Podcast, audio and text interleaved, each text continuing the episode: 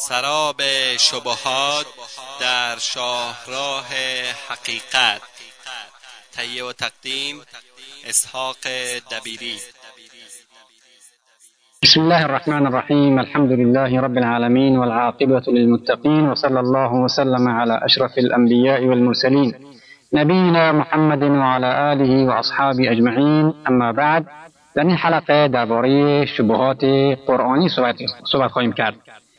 در آیه سوره بقره ادعا شده خداوند قدرت دارد که هر چی را بخواهد در یک آن خلق کند در حالی که در آیه 54 سوره اعراف گفته شده خداوند آسمان و زمین را در شش روز آفریده است.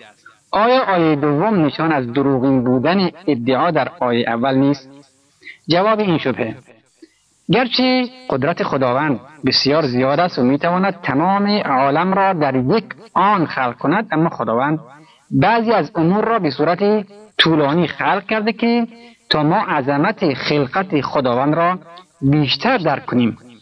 مثلا اگر نطفه آدمی در یک لحظه تبدیل به نوزاد کامل می‌شد آنقدر نمی‌توانست عظمت خلقت انسان و نظم آن را بازگو کرد. اما هنگامی که در طی نه ماه هر روز طی مرحله و هر ماه به شکلی ظهور کرده هم عظمت فعل خداوند بازگو شده و هم نظم در آفرینش انسان به نمایش گذاشته شده است.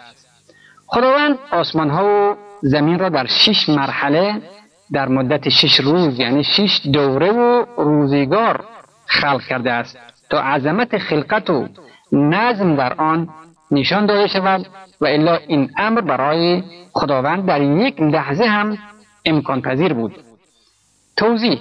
همچنان که در شبهات قبلی گفته شد کلمه یوم که به معنای روز است فقط به یک روز که دوازده ساعت است اطلاق نمی شود بلکه به روزگار هم اطلاق می شود و دلایل بسیاری وجود دارد بر اینکه کلمه یوم یا همان روز به روزگار هم اطلاق می شود که ما به چند نمونه اشاره می کنیم نمونه اول تصریح اهل لغت. در بسیاری از کتب لغوی می‌خوانیم کلمه یوم گاهی به مقدار زمان میان طلوع و غروب آفتاب گفته می شود و گاهی به مدتی از زمان به هر مقدار که بوده باشد. نمونه دوم تصریح آیات قرآن. قرآن از قیامت تعبیر به یوم القیامه می کند در حالی که به گزارش خود قرآن قیامت پنج هزار سال است.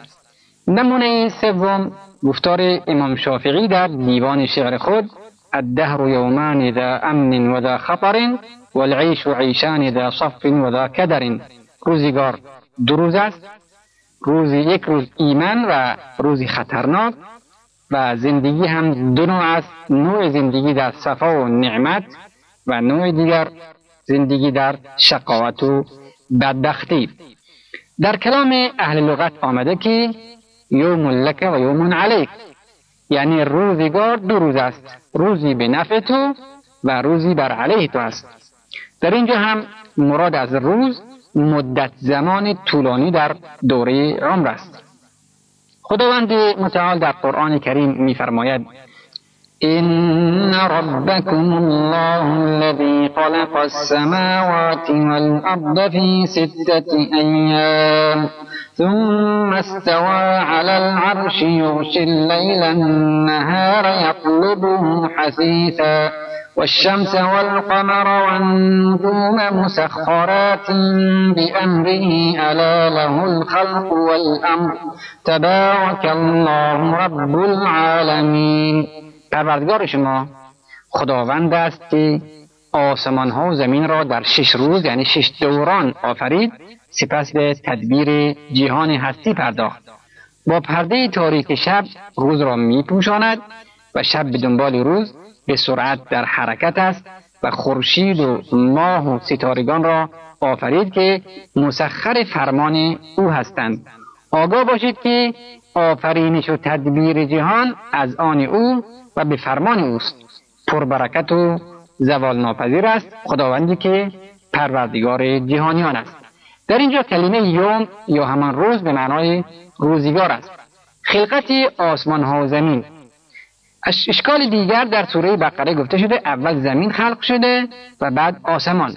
خداوند متعال میفرماید هو الذي خلق لكم ما في الأرض جميعا ثم استوى إلى السماء فسواهن سبع سماوات وهو بكل شيء عليم.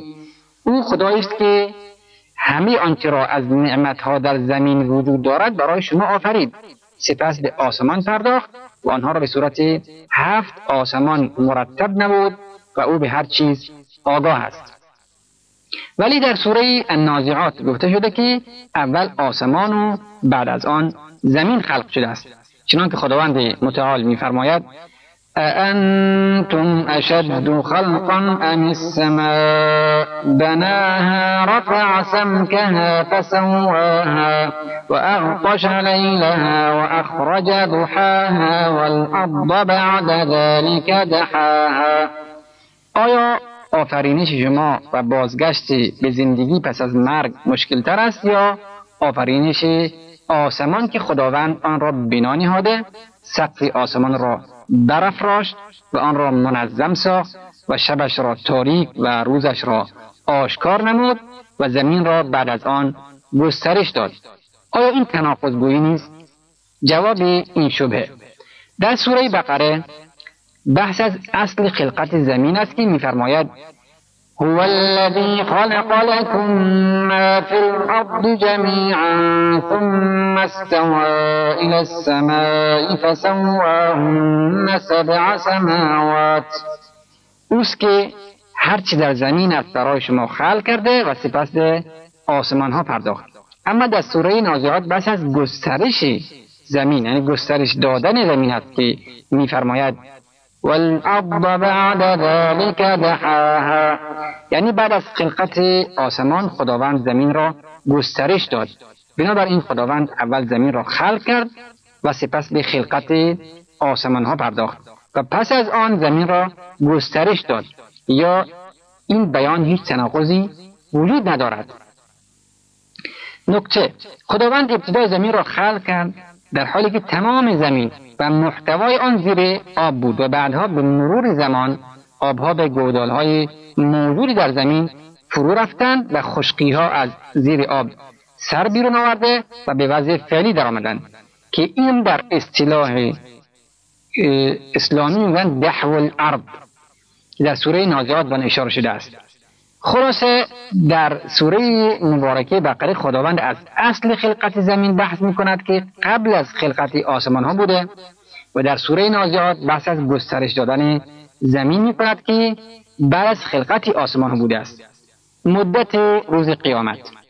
اشکال در سوره سجده می‌گوید روز قیامت برابر با هزار سال شما انسان هاست. در سوره معارج می‌گوید روز قیامت برای با پنجاه برابر با پنجاه هزار سال است.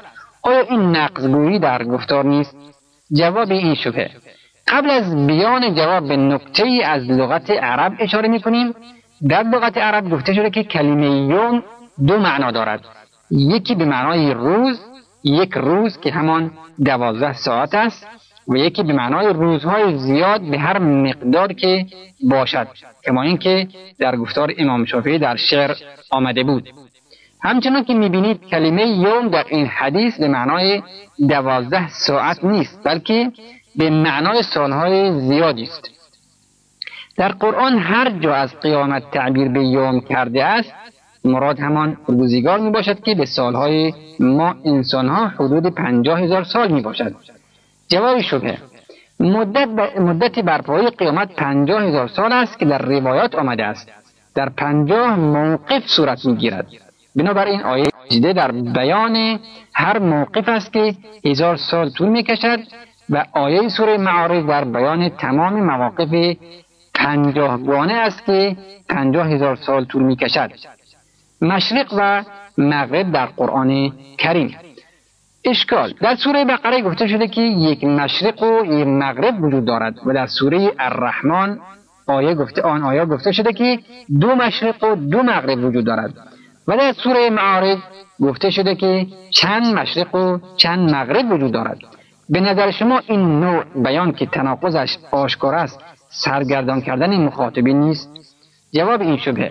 قبل از توضیح هر یک از آیات لازم است نکته را خدمت شنوندگان عزیز متذکر شویم. نکته مراد از مشرق و مغرب شرق و غرب عالم است که طلوع و غروب خورشید از آنجا صورت می‌گیرد. جواب آیه اول سوره بقره خداوند میفرماید ولله المشرق والمغرب. یعنی برای خداست مشرق و مغرب عالم. توضیح این آیه در مورد تغییر قبله است. چون قبله از طرف مسجد الاقصا به طرف مسجد الحرام تغییر کرده یهودیان مسلمانان را مسخره کرده می‌گفتند چرا شما قبله خود را تغییر دادید؟ مگر می شود قبله را هم تغییر داد؟ خداوند در این آیه میفرماید ولله المشرق والمغرب فأينما تولوا فثم وجه الله. مشرق و مغرب برای خداست و به هر طرف که رو کنید همانجور رو به خدا کرده اید. در این آیه خداوند به یهودیان در مورد تمسخرشان تذکری داده و میفرماید فکر نکنید که رو کردن به طرف خدا فقط در مسجد الاقصا امکان دارد. یا امکان پذیر است. بلکه مشرق و مغرب عالم از آن اوست. بنابراین مراد از مشرق و مغرب در این آیه همان اصل شرق و غرب عالم است. آیه دوم سوره الرحمن رب المشرقین و رب المغربین یعنی از آن خداست که او خداست که رب, رب دو مشرق و دو مغرب است. توضیح خورشید در هر روز از نقطه طلوع و به نقطه هم غروب می کند اما با توجه به حد اکثر میل شمالی خورشید در تابستان و میل جنوبی خورشید در زمستان در حقیقت دو مشرق و دو مغرب مختلف به وجود می آید که بقیه روزهای سال در میان این دو می باشند و همین امر باعث پیدایش فصول چهارگانه می شود که آن نیز موجود پیدایش بسیاری از نعمتهای الهی می شود لازم به ذکر است که یکی از این دو میل تعبیر به مدار رأس سرطان و دیگری تعبیر به مدار رأس الجدی می‌گویند. بنابراین وجود دو مشرق و دو مغرب در این آیه یعنی حد اکثر میل جنوبی و شمالی آفتاب که در تابستان و زمستان روی می‌دهد و باعث به وجود آمدن فصول چهارگانه و به طبع آن بسیاری از نعمتهای الهی می شود آیه سوم سوره معارج. فلا اقسم برب المشارق والمغارب. یعنی سوگندی به پروردگار مشرق ها و مغرب ها که ما قادریم. توضیح مرادش مشارق طلوع متعدد آفتاب از ناحیه شرقی عالم در تمام روزهای سال است و مراد از مغارب غروب متعدد آفتاب از ناحیه غرب در تمام روزهای سال است.